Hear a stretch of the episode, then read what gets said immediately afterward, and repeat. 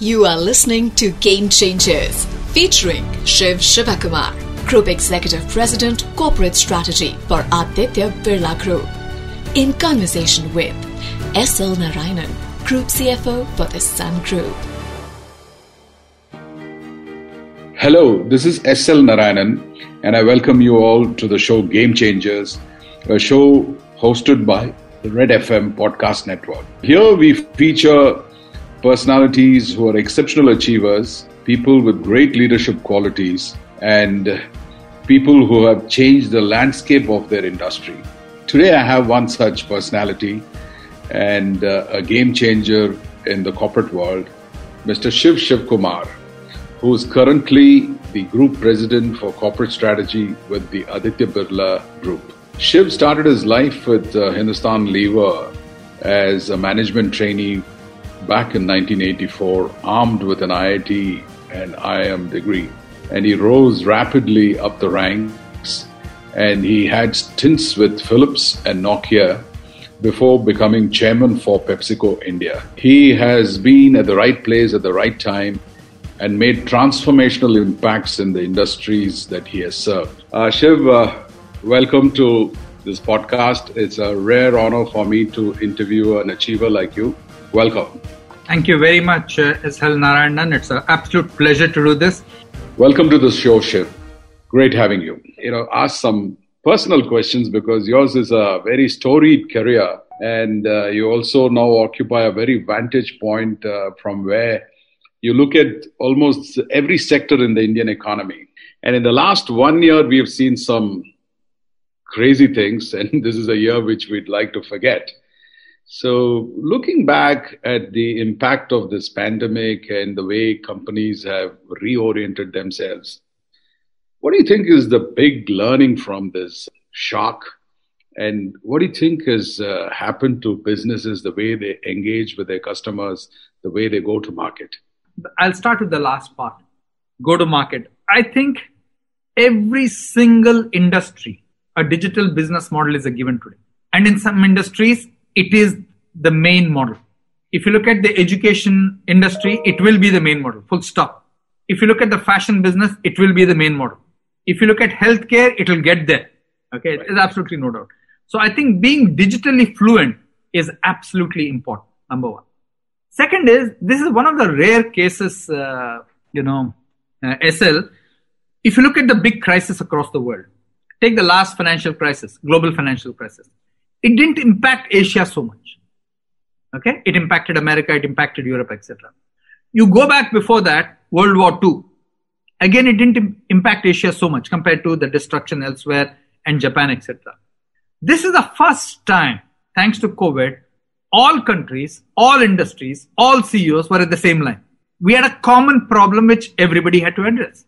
So there were some industries, what, what I call contact industries, and there's some industries which are contactless industries.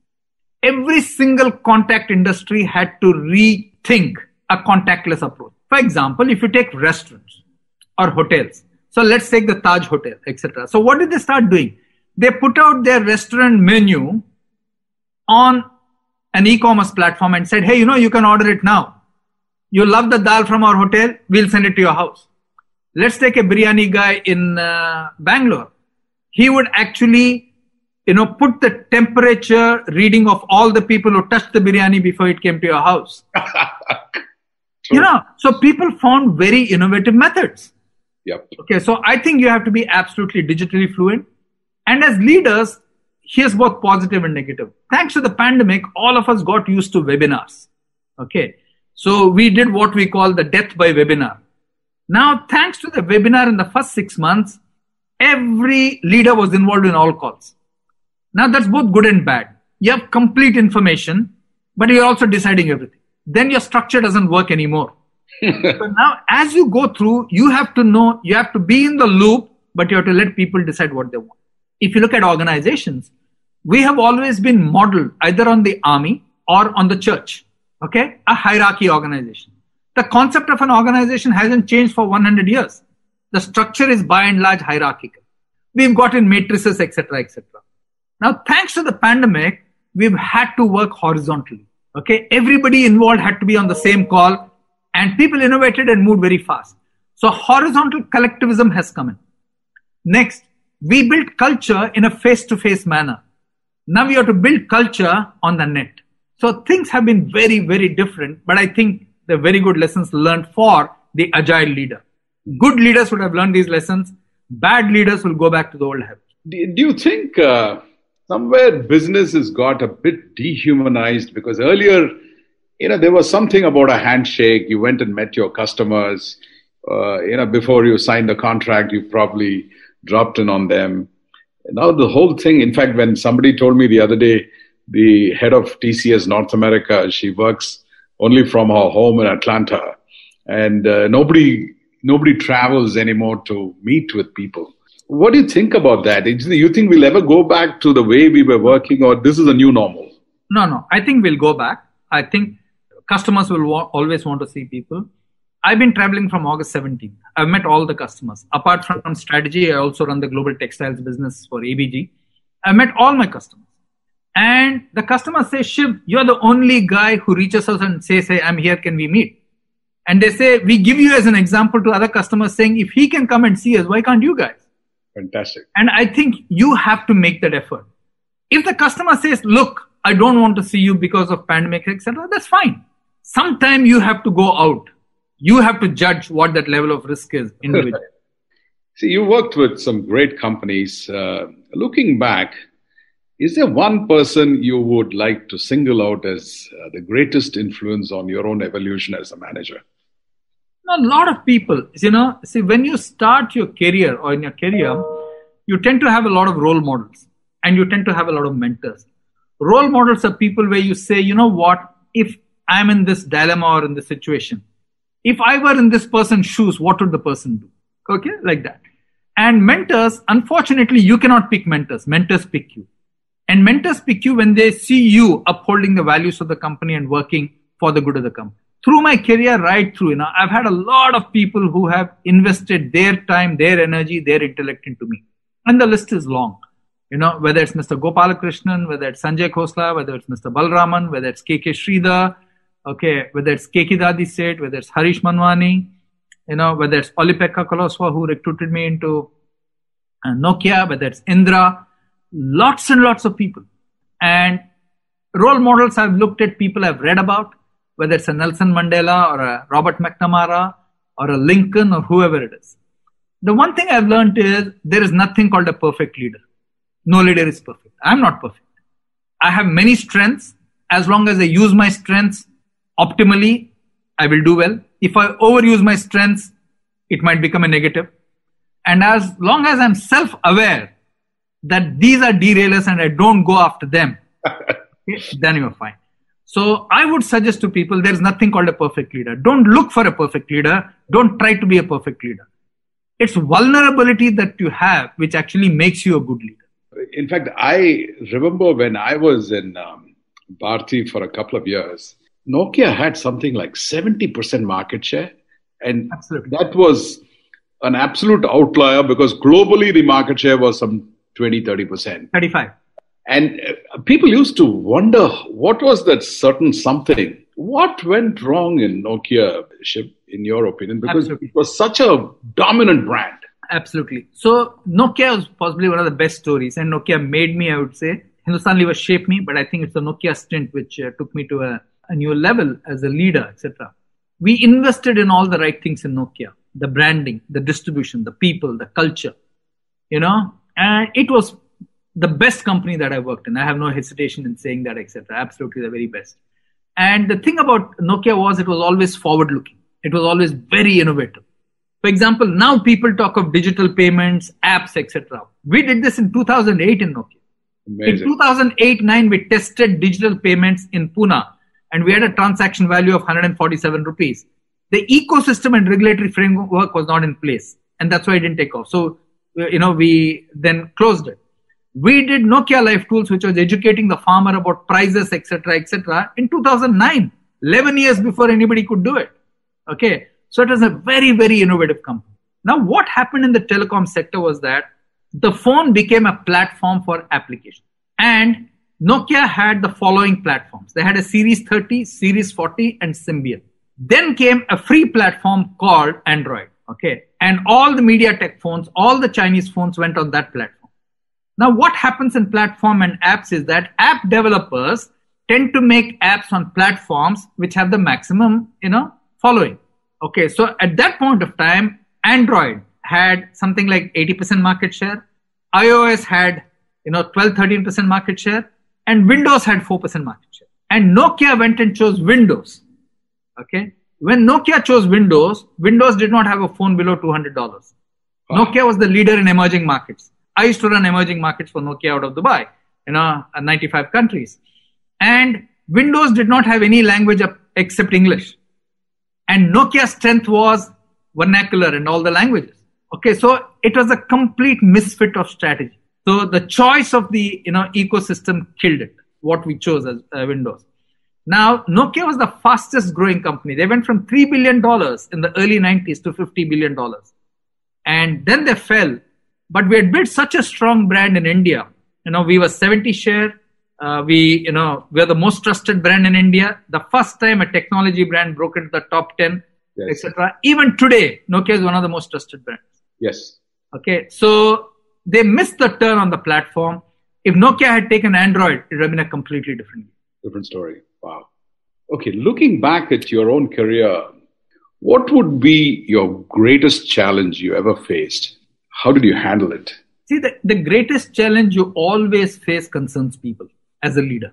When you're growing up, okay, you have small teams, but when you're the CEO, you have a bunch of people out there. Okay, PepsiCo had 6,000 employees. Nokia had, I think, 20, 30,000 employees in the factory here, there, etc. How do you know that people are telling you the truth? Whom do you trust? Is I'm sure you've gone through this yourself in your life. You can never know. So I used to always ask the same naive questions again and again. And I used to listen very carefully to what people are telling me. If the guy was very consistent, he would always tell me the truth. If the guy or the girl thought that I must tell Shiv what he wants to hear, then the story would keep changing. Yeah. Okay. So, for example, when I was in Hindustan Lever, every Saturday or Sunday, I would call all the area sales manager one after the other and just get a sense of what's happening in the market. In Nokia, I used to call almost all the sales managers and my managers every weekend and just ask them, okay, what's happening? Just tell me, how can I be of help? And the same thing I used to do in PepsiCo. So those repeated conversations became a rhythm. And so you are able to filter out very clearly who is telling you the truth, who is standing for the institution. Because remember, a lot of people stand for themselves in organizations as opposed to working for the institution. And so when I would hear conversations like, hey, Shiv, you know, this is a wrong thing we are doing as a company, I would value that comment. Okay. As opposed to somebody saying, you know what, I haven't got my promotion, I haven't got my salary, we'll look into it. So people tend to do that, you know, many a time.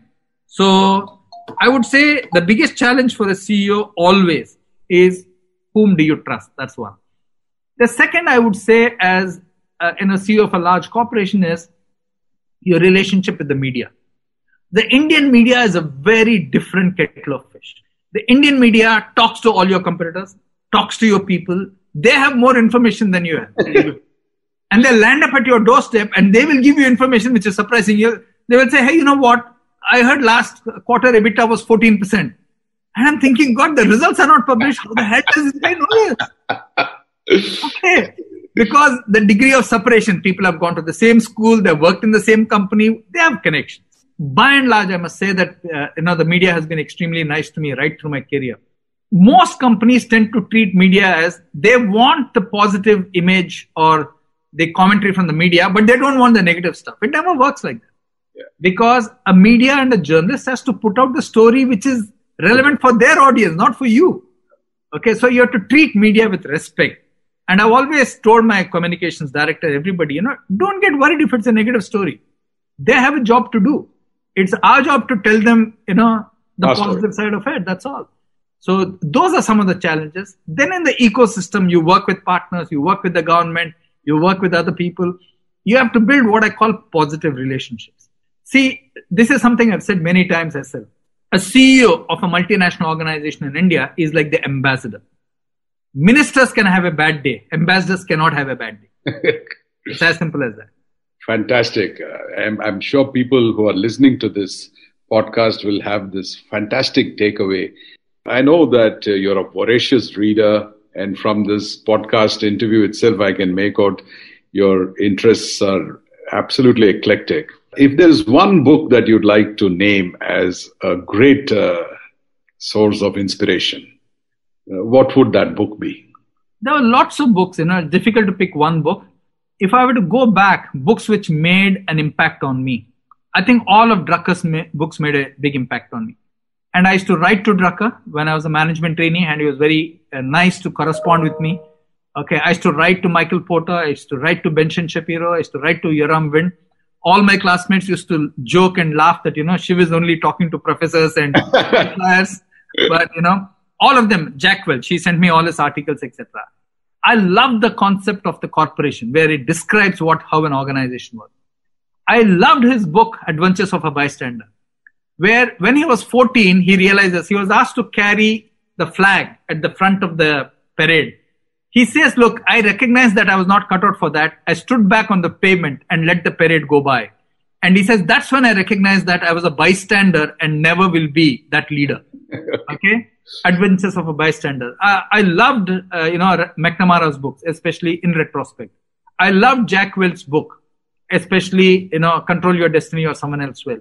Yeah. I loved Malcolm Gladwell's book, especially Outliers. Right. Okay. I've read all of Ram Charan's books. And my wife actually constantly challenges me. She says, for the last 10, 15 years, she's been telling me, you read a lot of rubbish American management books. Why don't you write a book yourself? I said, okay, I will do it. And then she would ask me again and again, but why do you read all these? And I would say, if I can get two, three concepts from one book, I'm happy. If I read 300 pages, I get three concepts, I'm happy.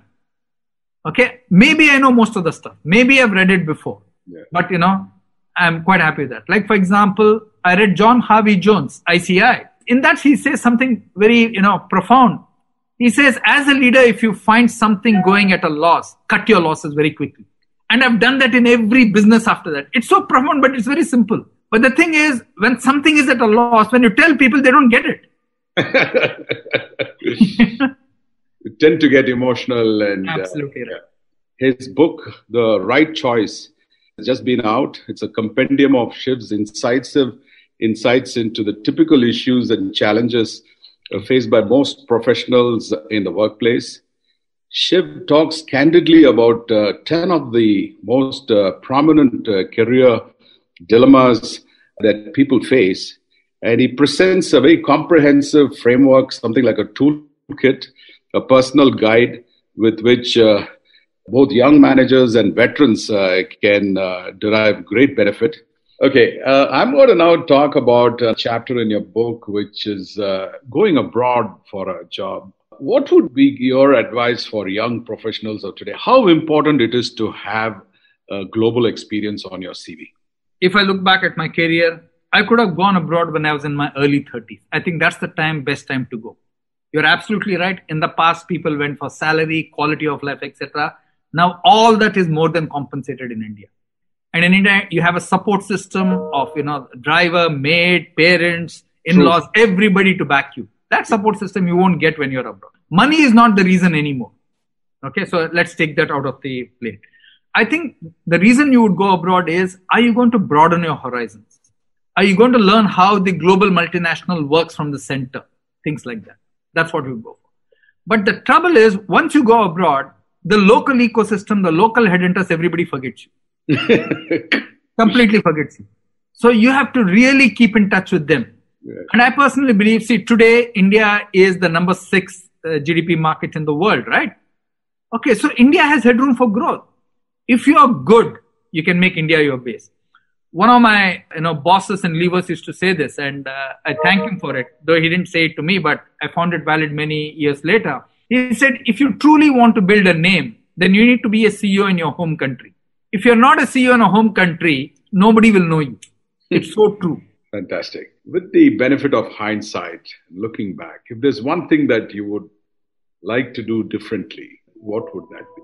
I would say, you know, I would have gone out uh, to work in a global role in the early 30s. I went much, much later in the late 40s. Uh, that's when I went.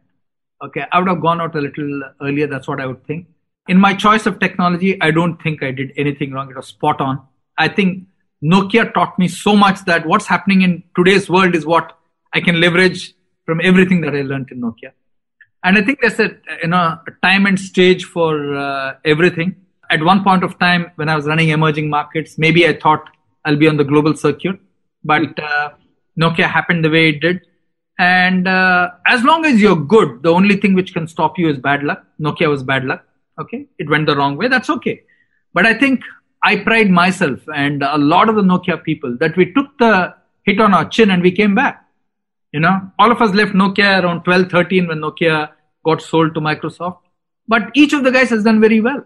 Nice. Okay, we all of us could have mo- moaned and groaned and said, you know, we given 10 years, we built a great brand, we built, etc. But each of the guys and all the people of all the people who worked with me through levers, through all these companies, about 70, 80 guys are CXOs and CEOs. I take great pride in that.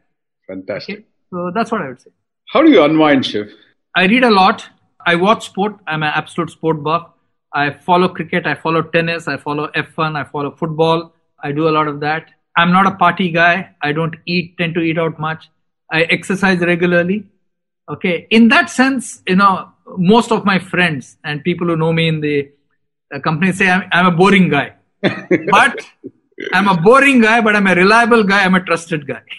Fantastic. I'm happier with the second two, reliability and trust. and I'm happy to be boring. Fantastic.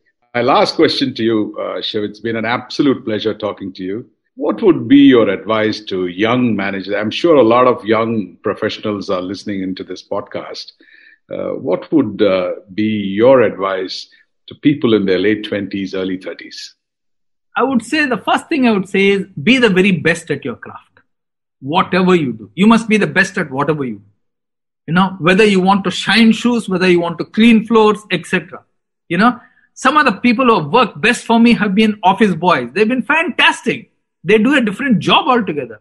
Some of the, uh, you know, travel house cars that I use across the country, they're outstanding. So it's an absolute pleasure when you see somebody at the top of his craft. Okay, so I would say try and be the best at whatever you do, number one. Second is have friends, make friends. Your colleagues are not your enemies. We have this notion of a 1 0. I have to win if he loses. That's not true. if you are the best, you'll treat your friends as friends. If you're not the best, you look at them in a relative sense. Don't do that, is what I would uh, say. Take good care of your health. Because without health, there's absolutely no, uh, no there's no career, uh, absolutely whatever you do. And finally, I would say pick your spouse with great care. Okay, if my wife didn't, it didn't understand me, I wouldn't be where I am. Okay, so, so it's very important. You know, so if you don't pick the right spouse who can understand your drive, your energy, and can bear with you and your workaholic mannerisms or whatever it is. And last I would say is there's nothing called work life balance. You have to determine. Nobody can give you work life balance. So I would rather say work life integration. You decide how you want to integrate. You want to spend time at work, you do. You want to spend time partying, you do. But there are consequences of both. There are opportunities to both, there are consequences to both. Okay, but it's your choice. It's a deeply personal choice. Don't look at the company, don't look at your boss for advice on that. And finally, in today's world, you are the sole in charge, the manager, the coach, everything of your career. Your boss cannot manage your career, your HR department cannot manage your career, nobody can manage your career. The company cannot manage your career. You have to manage your career. As long as you take responsibility of that, you will do exceedingly well. Shiv, this has been amazing. I really feel terrific after listening into you. Thank you for coming to the Game Changers show, Shiv. It was indeed a pleasure talking to you and going down memory lane. And I'm sure this podcast and your narration of your experiences will inspire people across all walks of life and across generation. Thank, Thank you. you very much. My pleasure, my friend. Good to see you, and I'm sure that our paths will cross again. I'll catch up with you. No, look forward to. Thank you. You were listening to Game Changers featuring Shiv Shivakumar, Group Executive President, Corporate Strategy for Aditya Birla Group. In conversation with S.L. Narayanan, Group CFO for the Sun Group.